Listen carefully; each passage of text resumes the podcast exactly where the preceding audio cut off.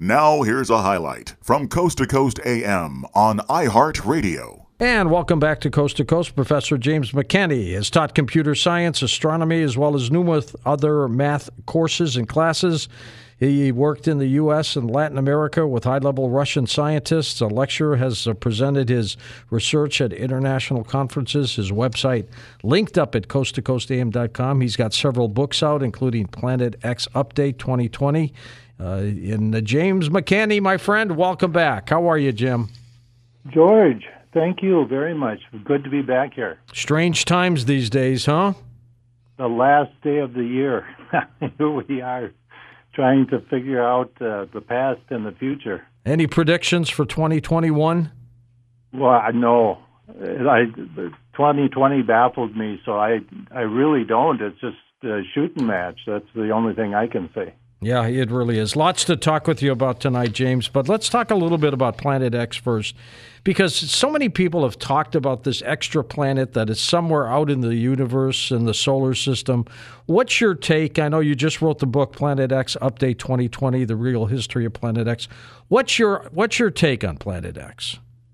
Well, uh, the the thing that Harrington found, which was kind of the crux of the Sitchin uh, story and everything, Uh, it was the nucleus of Hale-Bopp, very much hidden from everybody's uh, understanding, including mine, through all those years. And it finally hit me, finally dawned on me exactly what was going on. I followed the orbit back, and it was exactly what he discovered.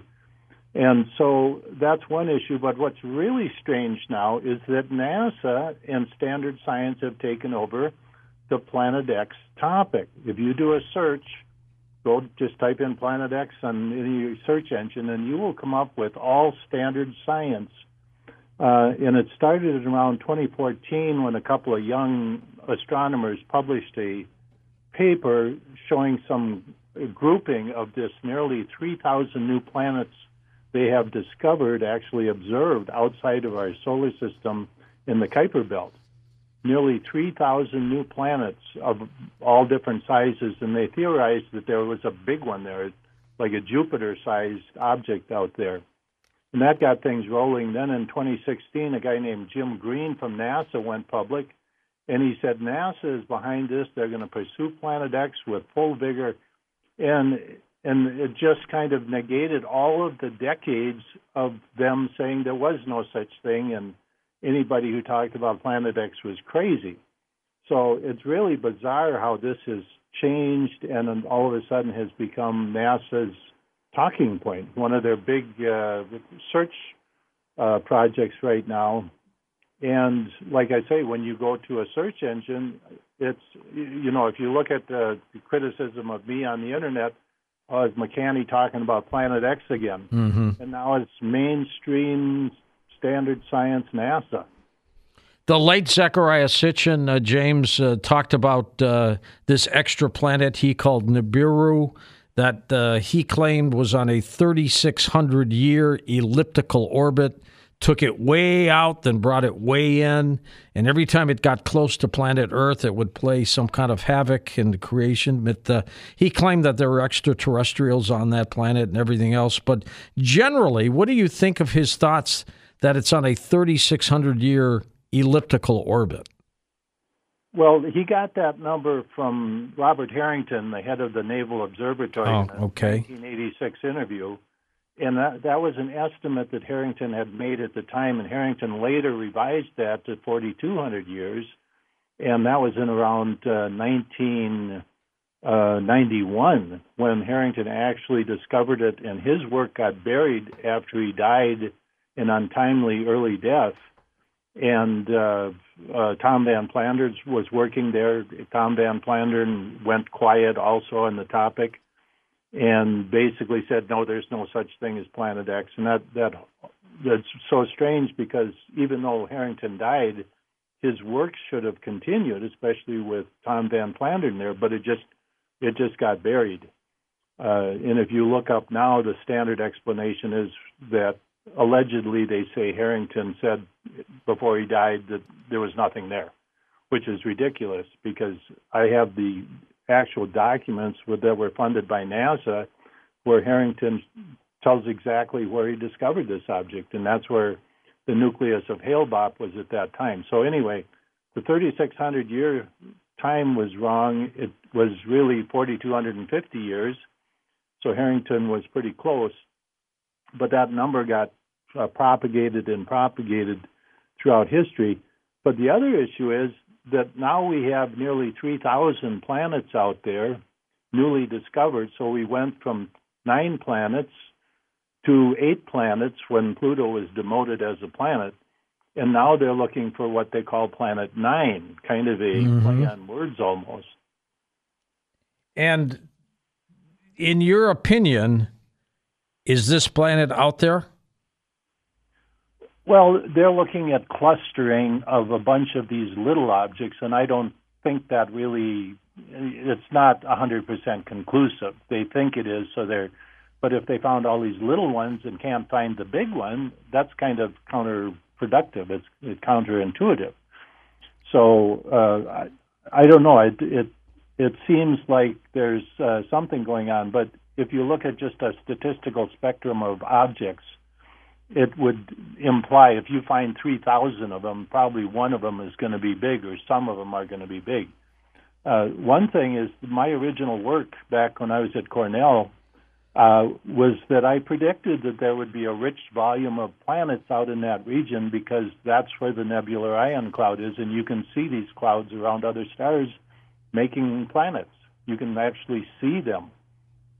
So... Uh, Uh, but the, the other interesting thing is that NASA, with their nebular collapse theory of how the solar system formed, cannot explain why you have three thousand planets out there. It doesn't make any sense.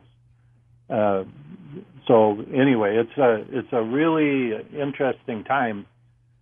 But I think they probably have discovered big objects. I just think they're kind of shy on talking about them until they get orbital data. Mm-hmm. Those things move so slowly out there that it takes probably decades before you can get a orbital read on the on the, on their location and what their real orbits are. So they they're probably waiting until they get more data on the orbits before they say anything. That's my guess. What's the significance if there is this extra planet out there? Well, for us, more than likely, it's not going to be something that comes into the solar system, let alone the inner solar system. And uh, so it's probably not something threatening. It's it's certainly nothing that statistically, uh, even if it came into the inner solar system, the chances that it'll come that close enough to Earth to actually do any damage would be pretty low. So... I think you're pretty safe in saying that there's no reason to cause alarm. There's kind of a misconception that everybody thinks, well, if something comes into the solar system, like, you know, an object like that, Planet X, which is an unnamed astronomical object, there's kind of this myth that it's always going to come close to Earth and do damage. And that's simply not true.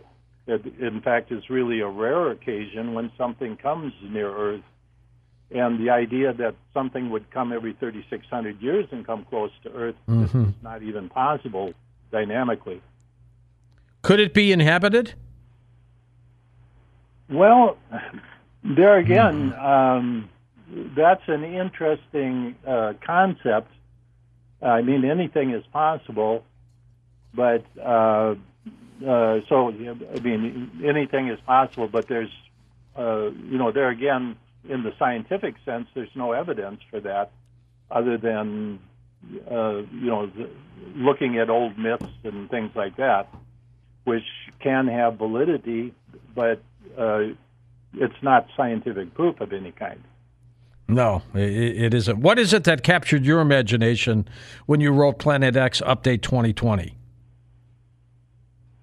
Well, the whole history going back to, into the eighties when Harrington was looking for this Planet X object and then he found it, then he died, and it turned out to be the nucleus of Hale-Bopp. But all of the intrigue that happened around this, you had the, the Los Angeles, the Heaven Gates suicide, which was a very bizarre event, and then all of the, uh, just the... Um, The, the trolls that went out on the internet very much were paid uh, political pay, players to monitor anything and create, and then there were just characters created out of thin air that were created to uh, propagate the two sides of the story. You had the white hats from NASA mm-hmm. saying there was no such thing. Then you had this this uh, entourage of people making all kinds of claims that never came true.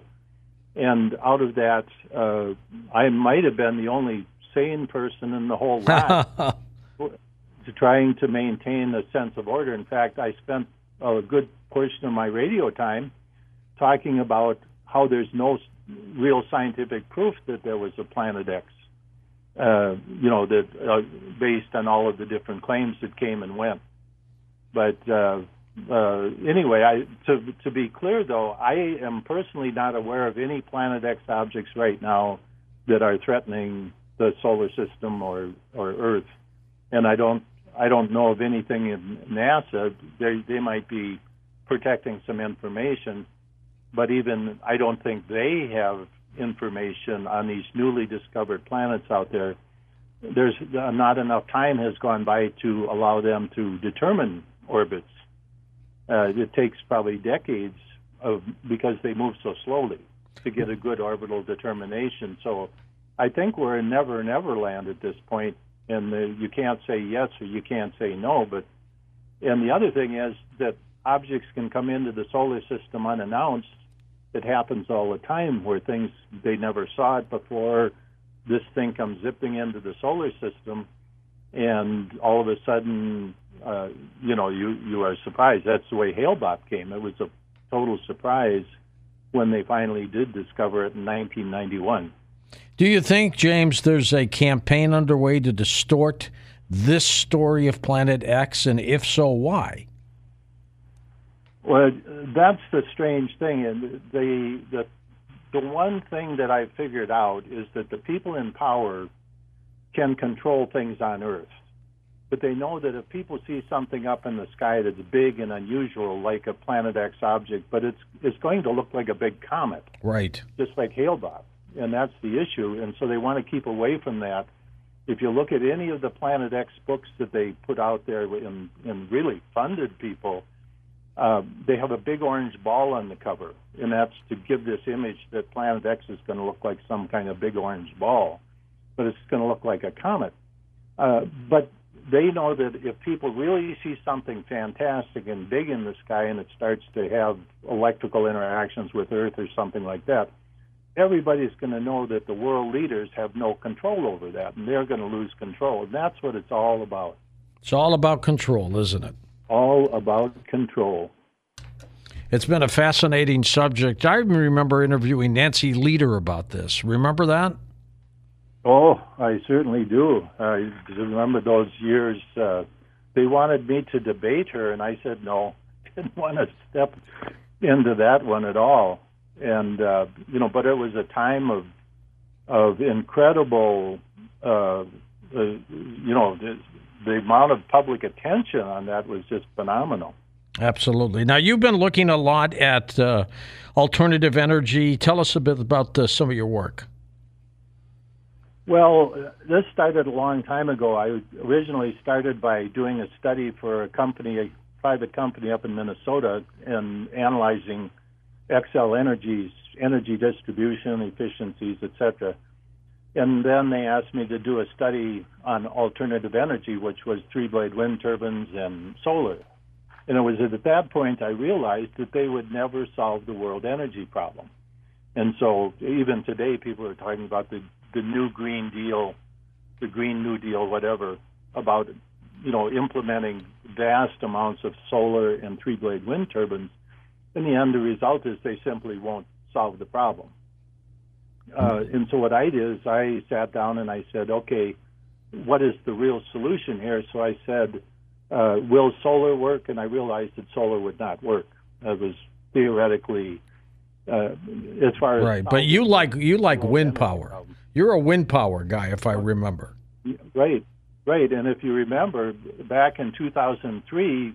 I was on Coast to Coast. You interviewed me with my book, Atlantis to Tesla, and I was working on a Tesla tower to extract energy from the ionosphere. Mm-hmm. Right. And I realized that that wouldn't work. it was too dangerous technology. So then I turned to wind, and I said, wind will do it. It wind is every place from the North Pole to the South Pole. And and it's free. It's it's free. It's always there.